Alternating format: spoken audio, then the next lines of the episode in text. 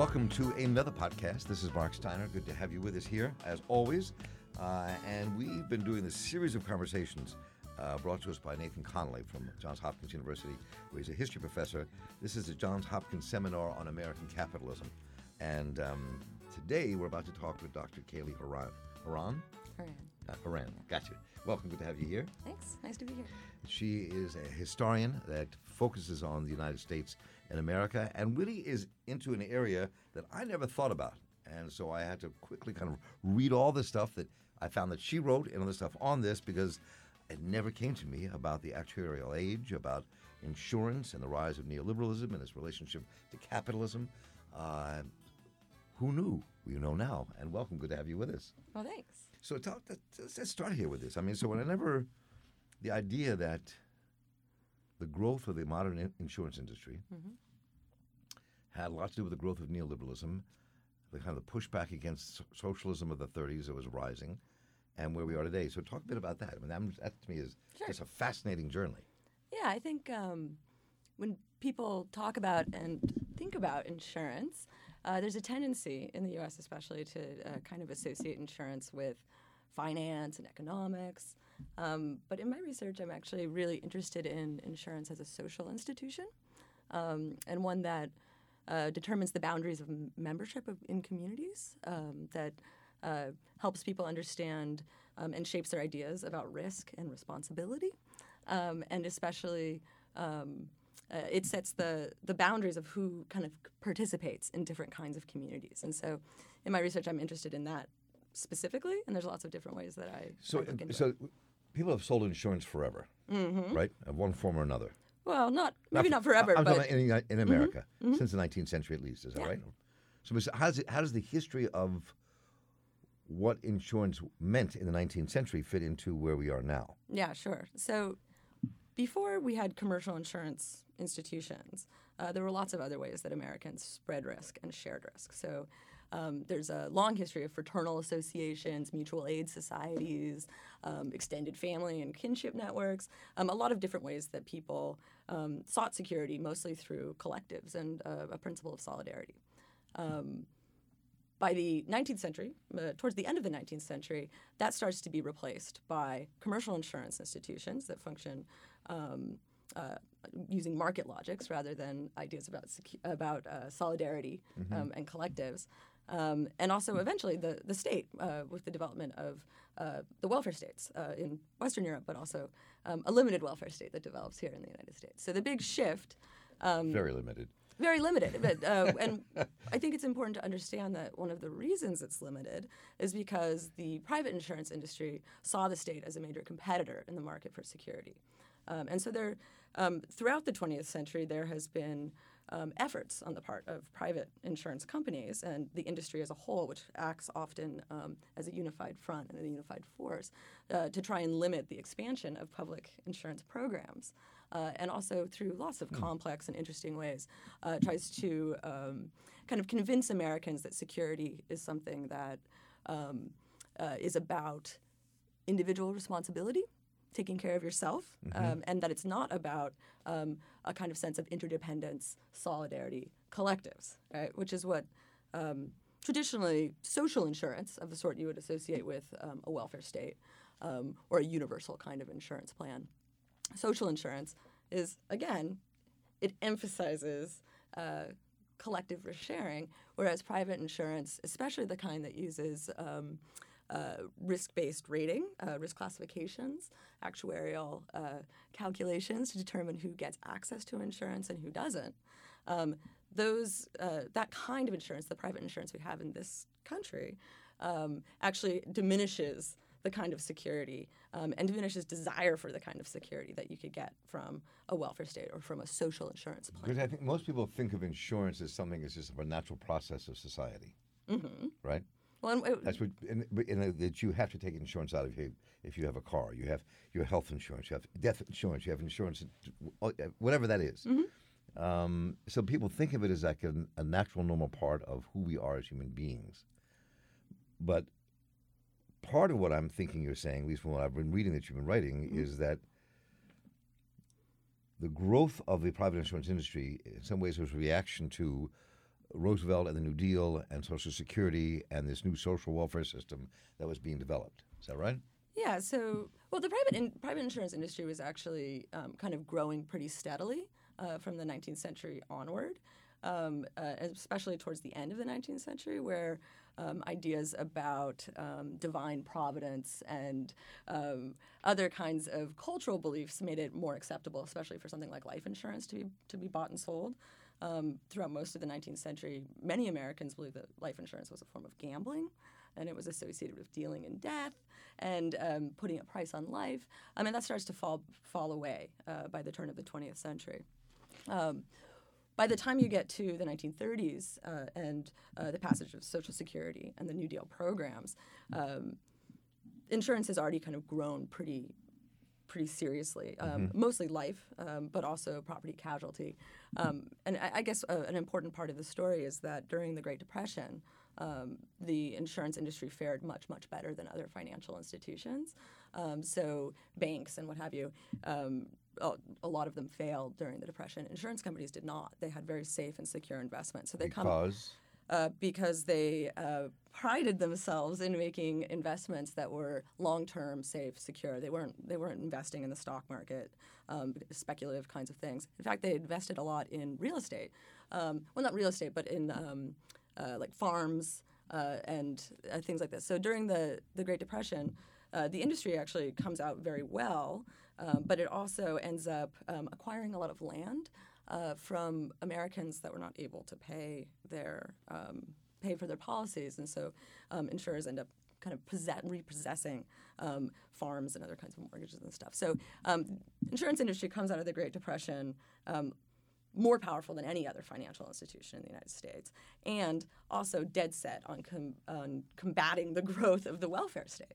Uh, because it was thought to be um, a major threat to private insurance. Um, you have all sorts of um, folks in the industry. My favorite is Wallace Stevens, the, the great modernist poet, um, who was also an insurance executive, um, who writes these kind of not scathing critiques necessarily. Stevens is a little bit more um, amenable to, to Social Security, but they, are writing these warnings to the industry, trying a sort of call to arms um, that what's going on in Europe is going to happen in the United States. This is their big fear. Um, uh, they call it nationalization, uh, that the state is going to nationalize all these these companies, and so they launched this really serious campaign. Um, uh, a lobbying campaign as well as marketing campaign. They, they create some of the um, uh, some of the first um, uh, PR firms uh, to kind of send out this this message that a private security is a form of independence, self uh, sufficiency, mm-hmm. um, private insurance. By buying private insurance, what you're doing is you're marking yourself as a um, responsible individual. Um, and that also you're kind of learning how to be responsible by consuming private insurance because um, it's kind of seen as an incentivizing force for you to behave more um, in a more enterprising spirit, and a more safe, secure um, kind of spirit. Uh, and at the same time that they're pushing that message about private insurance, uh, they're also um, uh, creating materials and uh, pushing a, a, another message, which is that public insurance programs uh, are a form of dependency. And so that rhetoric, which has become very familiar today, um, actually originates in a lot of ways out of this um, attempt by the private insurance industry uh, to compete with the state as a source of security. So, how does that play itself out in the 21st century? How does that play itself out in the 20, 21st century? right, now that we have we have almost 100 years, 50 years, 67 years, where that number is, yeah. where the insurance companies have built this power. Well, after World War II, the insurance private insurance industry just like expands massively. There's tons of competition between um, uh, various companies. Uh, they start uh, um, refining their risk classifications so they can compete with each other. Uh, that leads to um, uh, increased exclusion of some Americans from insurance markets. Um, you get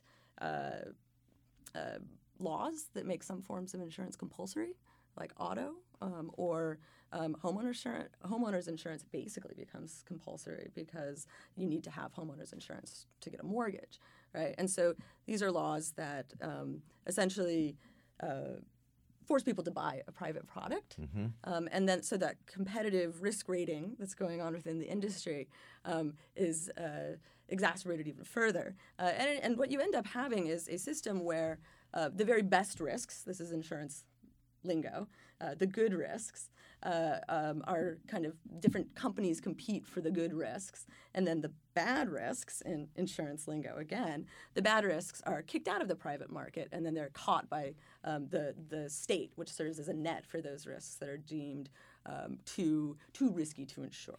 So, wh- what's the alternative? I What's the and- alternative? And, what are alternatives that may exist in Mm-hmm. other societies that are that are different than what we do here? Well, around the turn of the 20th century, there was an American philosopher, uh, Josiah Royce, uh, who uh, became somewhat famous for a book that he wrote called War and Insurance. Um, and this was a kind of utopian uh, um, examination of insurance. Um, and his idea was that um, all of the, the states of Europe could participate in a mutual aid co- form of insurance, uh, and that they would it would be a mutual. It was based on mutual mutual insurance. They would all be a part of this pool, um, and then they would share risk with each other. And through the sharing of risk with each other, they would um, be able to um, prevent famine and uh, all sorts of other uh, conflicts that cause war. Um, and not only would they be able to pay for like you know floods and disasters and things like that, what they what would happen as a result of uh, this sharing of risk was that they would be brought closer together. Um, the states of the world would be brought closer together, and the spirit of solidarity and the spirit of mutual aid would actually um, further uh, diminish a desire for war because people um, and countries uh, would be looking out for each other and they would understand that they lived in a world that needed interdependence. That's insurance, That's insurance. That, that is heart insurance could be Right. utopian. right? Um, but in the system that we have in, in the United States, it's um, sometimes quite the opposite. And that's because we have a kind of public private insurance system um, that's very imbalanced. And so um, not only do uh, the people who most need security um, end up with inferior coverage or even no coverage. They're priced out of private coverage um, and forced to, you know, kind of be caught by this um, uh, uh, uh, the public programs that often offer inferior coverage at higher prices. And then there's the taint of dependency, irresponsibility, these moral questions that are associated with that. Um, and also on top of that, I, I really do think that the um, the risk pooling and classifying that um, occurs in private insurance convinces Americans that they don't need to look out for each other, and that the true route to security is um, caring for oneself, individual responsibility, uh, and it diminishes the um, uh, ability for people to actually feel solidarity with others uh, and to seek um, collective means for risk sharing. So, what do you see as the kind of modern day political struggle around this? I mean, it's it's. Uh, I was thinking about this. As I was thinking about this morning. So you know, I take out life insurance. Sure. Right? If something happens to me, how do you get to care? Nobody's going to take care of my family or what's around me unless I do it. Yeah. I mean, that's what's happened, right? So, what's the political movement around this? I mean, and it has there ever been? Yeah. And if, there ha- if there has been, what's the relationship to this potential today? there are political debates surrounding insurance that flare up at different moments in American history. Um, uh, I'll be sharing a paper later this afternoon on um, uh, a moment in the late 70s and early 1980s when um, the women's movement decided to attack the risk classifications that insurance companies use um, when they use sex. Um, before that, there's uh, pretty substantial um, anti-redlining uh, campaigns that are done by civil rights activists. Um, before that, you get uh, uh, concerns about auto insurance rates and um, who should pay how much to um, have auto insurance. Um, these debates um, arise at various moments. But one thing that, that characterizes almost all of them is that they never critique the risk classification structure itself as the sort of uh, as the source of discrimination that they're trying to fight against.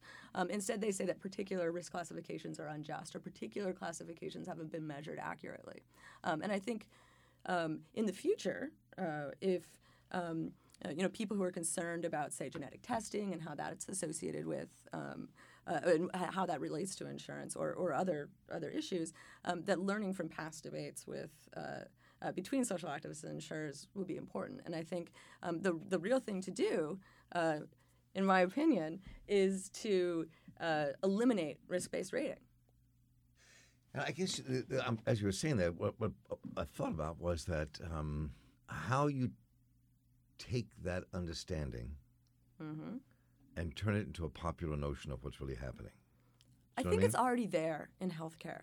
It's already there in health insurance. There is a deeply held belief uh, that people who are sick should not pay for being for Right. being sick. Right. I mean, certainly there are voices in this country right now that disagree with what I just said.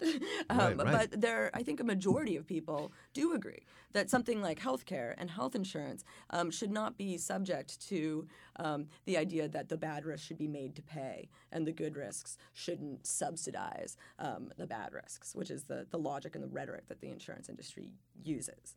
Um, and so, in something like like health, um, I think it's already there. Um, go ahead. No, so the question I have just to conclude is what- what? So what is the alternative? What replaces this? Medicare for all. Is one example. That's one example. So when it comes to everything from, I, I'm, I'm harking back to something that happened here in the '90s, actually in Baltimore. Um, there was a uh, a socialist activist in town. His name was Bob Kaufman, and one of the things that he fought for, and I never thought about it in terms of, it never connected these things. Actually, thinking about your work is making to connect these dot, dots here. He, he was building what he would be a, a, a cooperative auto insurance pool Excellent. that's run by the government, city government, Fantastic. because because auto insurance rates are so high in the cities compared to the white suburbs, right? Right. Or the mostly white suburbs at that time. So, so it's, uh, talk a bit about what the alternatives are to the private industries that we have now, private insurance industry we have now. Well, the state is obviously has always been one of the um, the main alternatives. Um, and you know, I think it's really easy when you do insurance history to just sort of idealize like the massive welfare state, um, or even the kind of fraternal associations that existed um, in in the 19th century and early, well, well into the ni- into the 20th century for a lot of Black fraternal so- so- societies and associations. There are also exclusions that are um, based, uh, that are sort of rooted in those kinds of institutions, but I do think that they're far less extreme uh, than what we see in uh, the, the actuarial risk ra- risk based um, rating structures that, that we get out of the private insurance industry. So uh, the state is one option. Uh, what you're talking about is, is a fantastic option. This idea of um, um, creating collectives and, uh, that that share risk together, but that's so radically different than what we have now. Um, most Americans, when they pay a premium on, say, their auto for their auto insurance, they do not imagine that that premium is going to pay for someone else's misfortune. And it does. It's a form of redistribution. That's what all insurance is. Um, it's it's um, But redistribution, redistribution owned by a private company that makes profit off of your money. Exactly.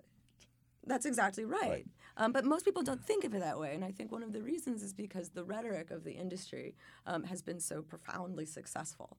Um, and so, yes, um, collective risk sharing um, can take lots of forms. And I think um, in order to, to get ourselves to a place where we're able to imagine those forms um, and to think creatively about what they might become and be in the future, I think we need to um, take a moment and look at our situation now and how it developed historically, um, and uh, really be willing to uh, critique this industry uh, that we live with and and um, see some of the harm that it's done. Dr. Kelly Horan, it's good to have you in the studio. This was great. It was great to have Really this good to have you conversation. in the studio. Uh, Dr. Kelly Horan is here uh, in Baltimore as part of the Hopkins Seminars on American Capitalism. She's an assistant professor in, at the Massachusetts, excuse me, Massachusetts Institute for Technology, uh, where she's a professor of history. Uh, and her book project is called Actuarial Age Insurance and the Emergence of Neo- Neoliberalism in Post World War II United States. Uh, and we'll be linking to some of the articles she's, been, she's written and more on our website. And Kelly, good to have you here. Thank you so much. It's great to be here. Thank you. Thanks for listening to our podcast. This program was produced and edited by Calvin Perry with assistance from our intern Nora Belbidia. You can download the podcast and more at steinershow.org and on iTunes or on your favorite podcasting app. Find us on Facebook, Instagram, and Twitter by searching for The Mark Steiner Show. And please let us know what you think. Write me at mark at steinershow.org. We'll be back in a couple more days with a brand new podcast.